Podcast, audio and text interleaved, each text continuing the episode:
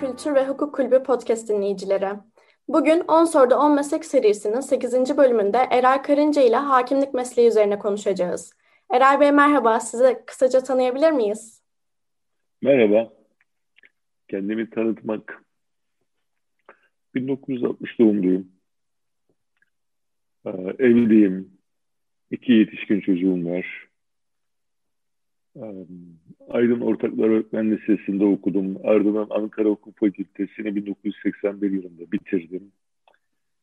Ee, İzmir'de staj yaptım. Hakimlik stajı yaptım. 1985 yılında hakimliğe başladım.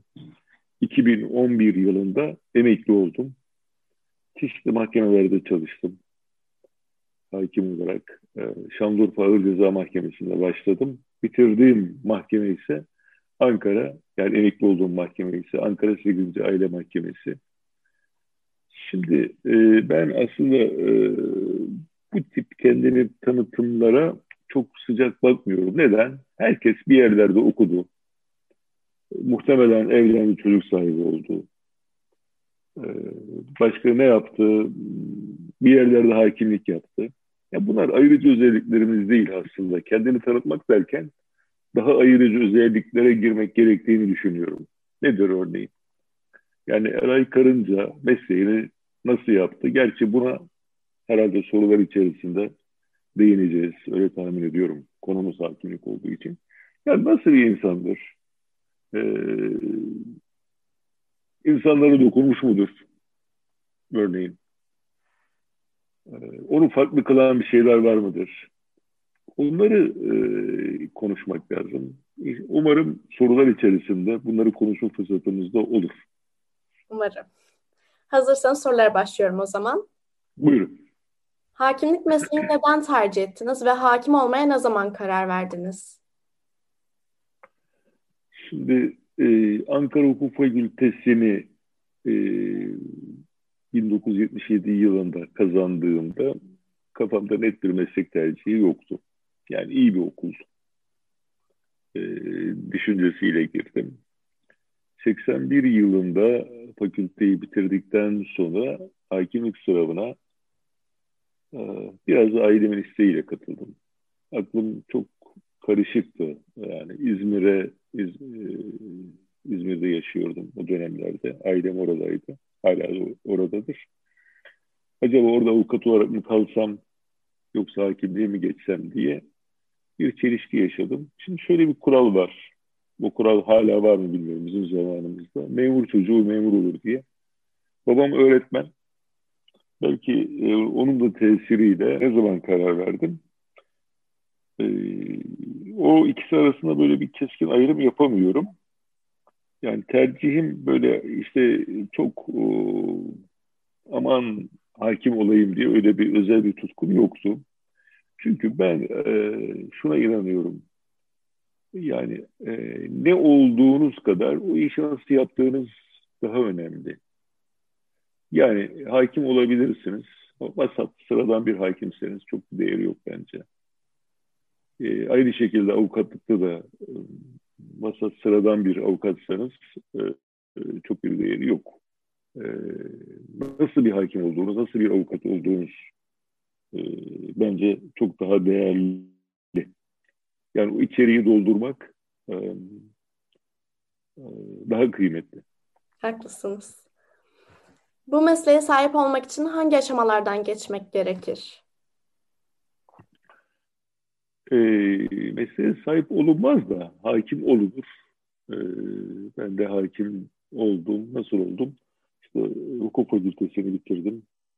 Ardından e, hakimlik sınavına katıldım. İki aşamalı sınavdan geçtim. Birisi yazılıydı. Bizdeki yazılı sınav te test usulü falan değildi.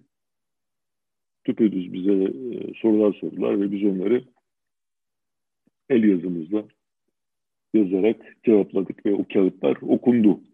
Aslında e, fakültedeki e, sınavlarımız da o şekildeydi. Ben e, çok uzun yazamazdım.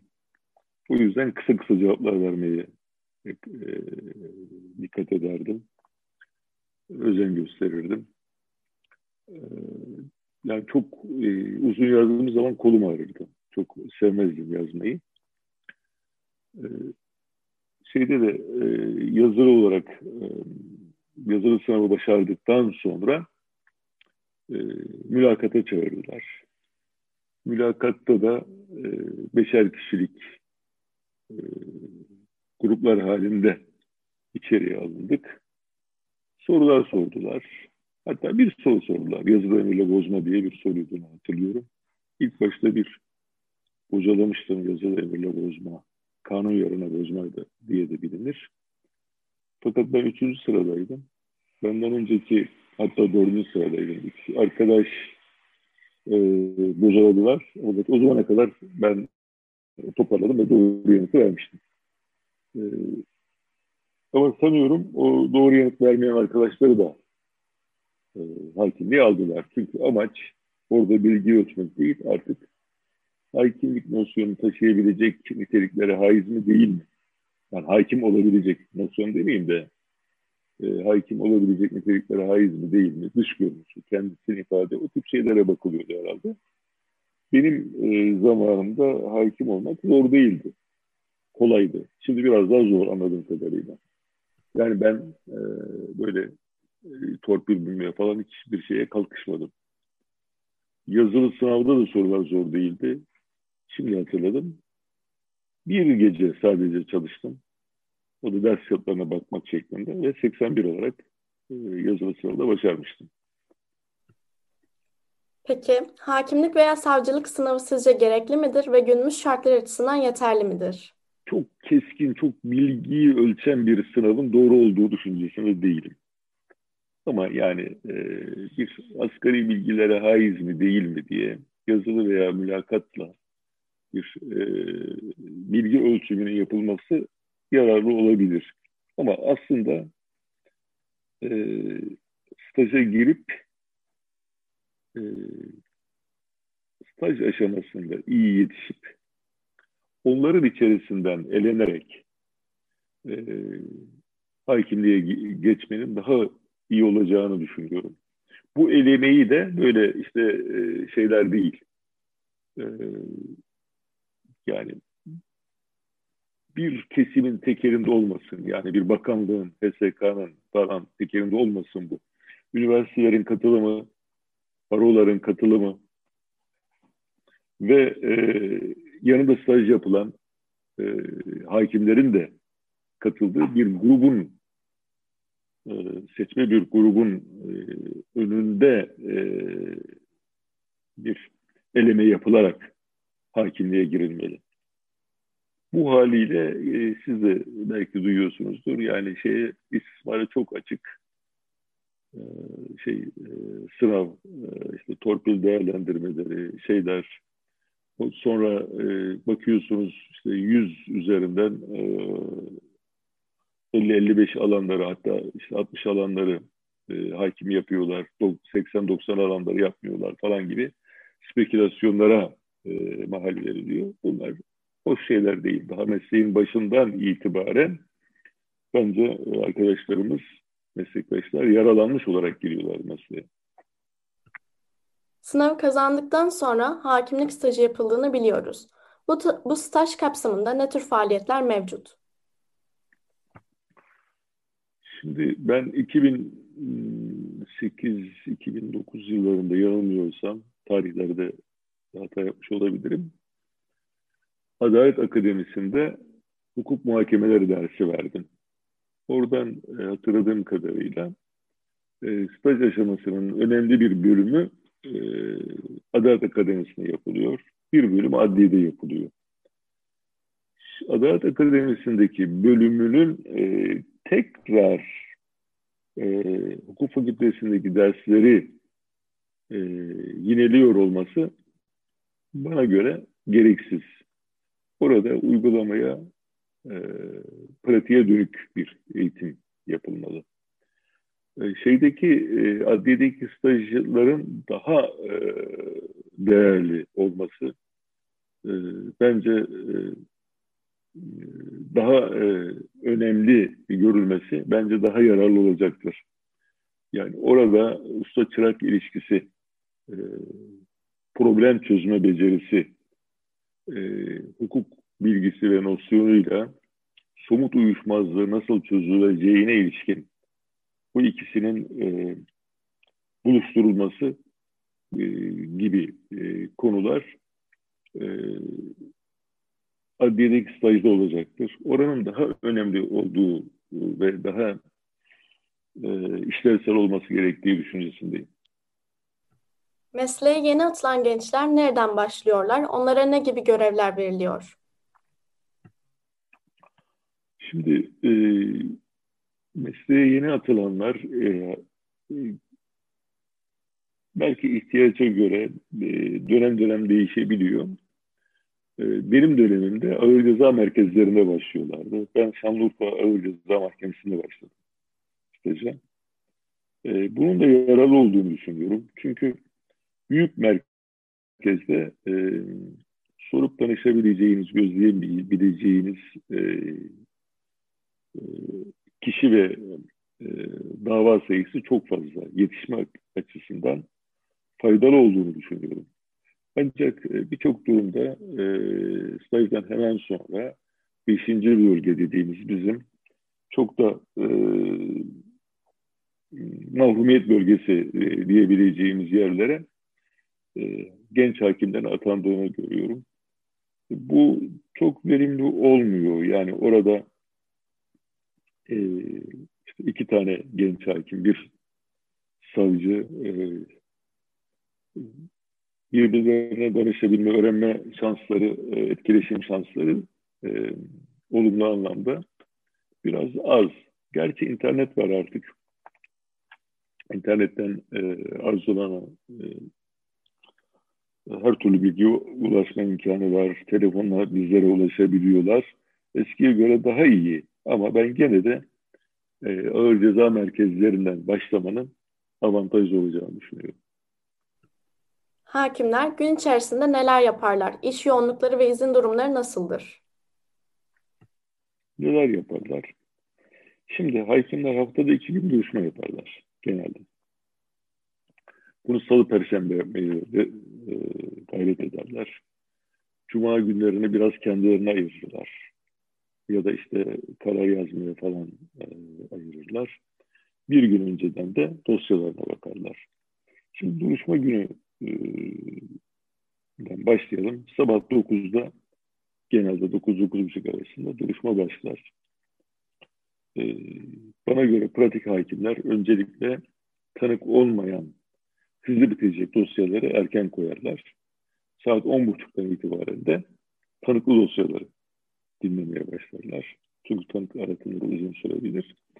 Genellikle pratik hakimler saat 12'ye doğru 3 saat içerisinde e, şeyleri bitirirler. E, duruşmaları bitirirler. Öğle arasından sonra işte yemek faslından sonra e, belki e, dinlenmek ihtiyacı hissedebilirler. Çünkü duruşma yorucu bir performanstır. E, keşif varsa yapılması gerekiyorsa keşif e, saatini genellikle bir buçuk olarak verirler. Bir buçuk, iki gibi. Keşfe giderler. Keşiflerini yaparlar. Döndükten sonra da hala enerjileri kalmışsa o gün çıkmış olan kararları yazdırmaya başlarlar. Ertesi günde gene e, keşif e, e, davanın daha doğrusu mahkemenin niteliğine göre bazı mahkemelerde çokça keşif olur, bazılarında olmaz. E, keşfe çıkarlar veya e, çıkmış olan, karara çıkmış olan dosyalarının gerekçelerini yazarlar. Sonra da ertesi günkü duruşmaya hazırlanırlar. Duruşmaya hazırlanma sürecinde ben 20-25 dosyayla duruşmaya çıkardım. Bunların birçoğu e, işte müzekkere cevabı bekler. Rutin işlerdir. Yani 10-15 dosya en azından öyledir. 5 e, ila 10 arasındakinde de karara çıkma ihtimali olan dosyalardır. Ya da işte hakimin incelemeye aldığı ya da işte tarafların süre istediği dosyalardır. O dosyaların hükümlerini hazırlarlar. Ve gerekçelerini kafalarına kurarlar. Hangi e, kararı vereceklerine ilişkin olarak. Ama bu her zaman bağlayıcı değildir. Bazen duruşma sırasında dahi hüküm değişebilir. E, orada işte tarafların e, inandırıcı ve etkileyiciliği önemlidir. E, akşamüstleri genellikle e, bu hüküm hazırlama ve hani problemli ise tam çözüm bulamadıysa, araştırması gereken husus varsa e, o konularda araştırma yaparlar. Birbirlerine güvendikleri kişilere sorarlar. E, kitaplara bakarlar. Şimdilerde bol bol sanıyorum internete bakıyorlardır. Akşam verir. Hakimlerin pek boş vakti olmaz. E, bazı çok becerikli hakimler var. E, onlar e, ziyaretlere falan gidebilirler ama çoğunun e, iş durumu buna müsaade etmez. Hele son zamanlarda işler oldukça yoğunlaştı. İzin durumları nasıldır demiştik? İzin e, hakimlerin e, yıllık izin kullanabilirler devlet memurları gibi ya da adi tatilden yararlanırlar. Adi tatil e, 20 Temmuz ile 1 Eylül arasında. Eskiden 5 Eylül'dü. 5 günler kısaltıldı. 1 Eylül arasındadır. E, genellikle hakimler adi tatilden faydalanmayı tercih ederler. Nöbetçi olanlar bir aylık e, adi tatilde e, nöbet tutanlar e, bunun karşılığında bir ay yıllık izin kullanabilirler. Onu istedikleri zaman kullanırlar. Hakimlik Çünkü adi tatilde her dava görülmez. E, nöbetçiler de e, belli davalara e, bakarlar. E, fazla duruşma olmaz. Acil işler varsa onlara bakıp çözüm üretmeye çalışırlar. Buyurun. Kusura bakmayın. Hakimlik mesleğinin artıları ve eksileri nelerdir? Hakimlik mesleğinin artıları ve eksileri. Ee, bir kere toplumda saygınlığı olan, her ne kadar son yıllarda çok büyük ölçüde bu saygınlık irtifa kaybetmiş olsa da saygınlığı olan bir meslek. Belli bir maaş güvencesi var. Ee, eskiye göre maaşlar şimdi oldukça iyi. Ee, bunlar artıları. Bazı yerlerde e, lojman var. E, başka kısmen de olsa diğer memurlara göre mesleki güvence var. E, örneğin pandemide e, yasaklar da olsa e, hakime, e, hakimim dendiği zaman e, herhangi bir ceza yazılmaz.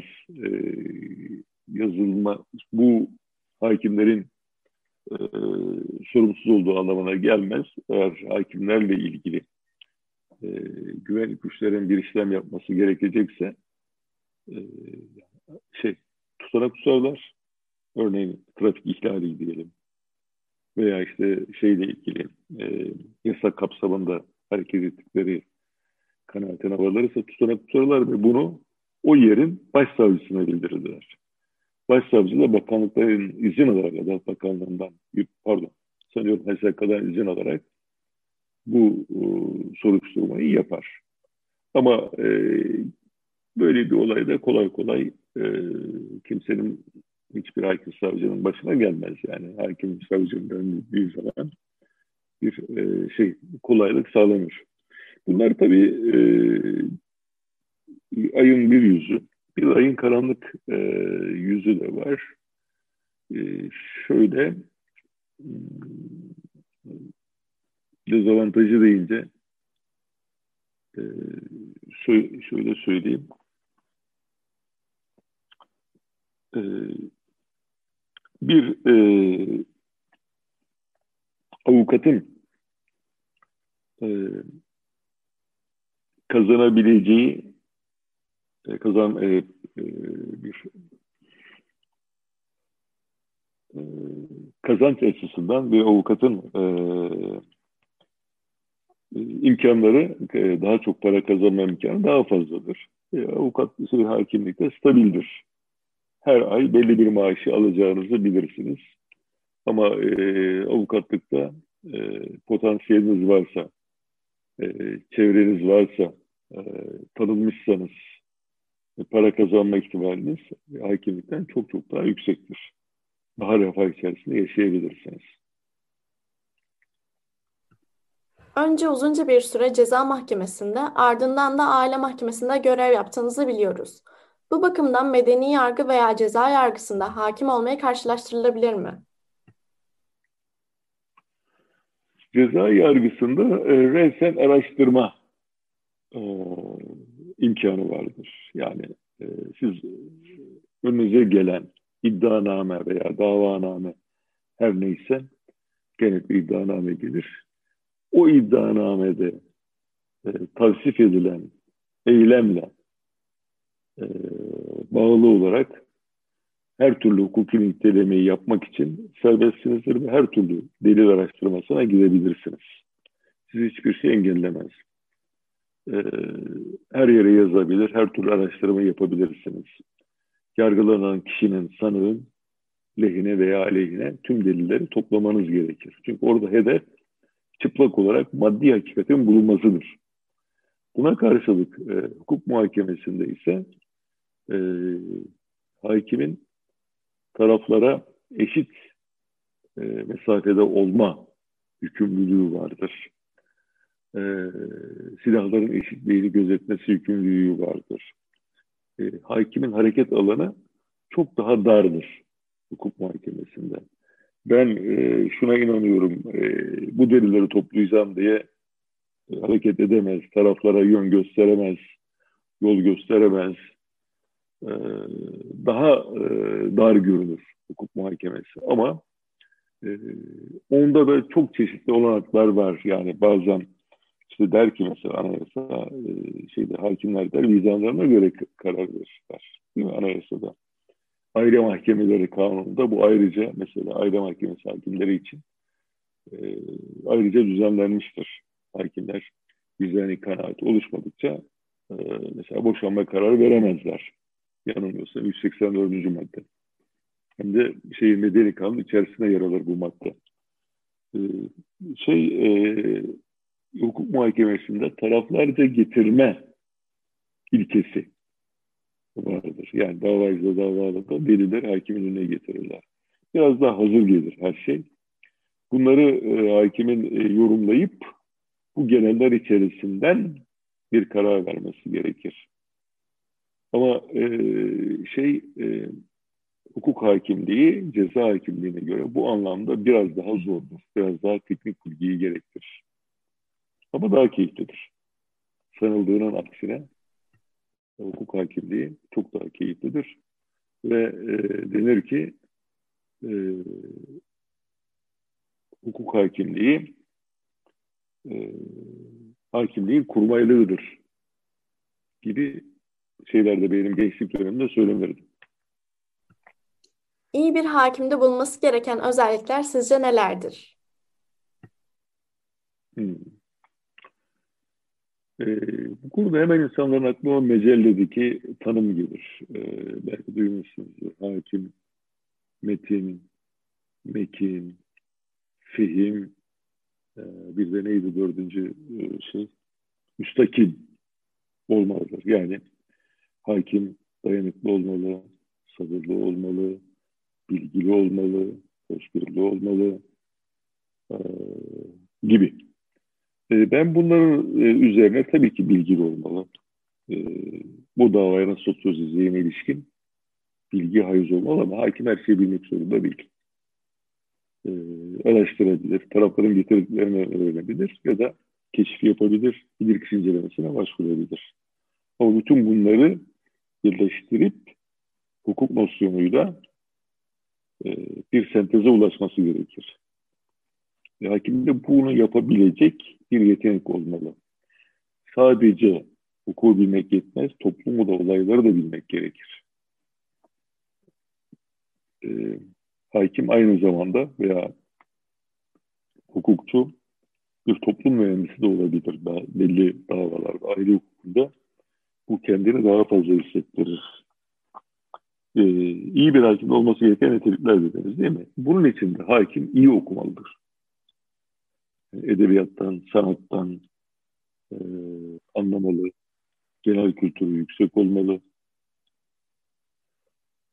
Ve bir de hakim iyi bir insan olmalı, merhametli olmalı, adil olmalı. İşini sevmeli. İşini çok sevmeli. En önemlisi o. Çok haklısınız. Son soru olarak biz öğrencilere ne gibi tavsiyelerde bulunursunuz? Ben aslında az önce e, ki soruda e, sanıyorum buna da cevap vermişim. İyi okuyun. Kendinizi geliştirin. Ee, hayatın her alanına gençken e, dalmaya çalışın. Ürkek olmayın, korkak olmayın. E, hata yapmaktan çekinmeyin. E, ama hatalarınızdan ders almaya da çalışın tabii. Aynı hataları tekrar etmeyin. Kimseye bir yararı olmaz. Ve bir de yazın. E, yazmayan, yazamayan kişi iyi bir hukukçu olamaz. Hukukçunun e, genelde e, ağzına iyi laf yaptığı sanılır. Doğrudur ama o göz boyamadır. Aslında e, hukukçu e, kalemiyle hayatını kazanan kişidir. Avukat da olsa, hakim de olsa. Avukatken dilekçeleri önemlidir. Hakimken de gerekçeleri, kararlarındaki gerekçeleri önemlidir. Dile hakim olması çok önemlidir. Tabii ki duruşmalarda kendini ifade, iyi ifade etmek, hatta hakimsen de duruşmayı iyi yönetmek için söze de hakim olmak gerekir. Ama ben ağırlığı yazıya veririm. Tamamdır. Bize vakit ayırdığınız için çok teşekkür ederiz. Daha sağlıklı, daha güzel zamanlarda sizinle tekrar etkinlik yapmayı çok isteriz. Kendinize lütfen iyi bakın. Teşekkür ederim ben de. Umarım arkadaşlarımıza katkım olmuştur.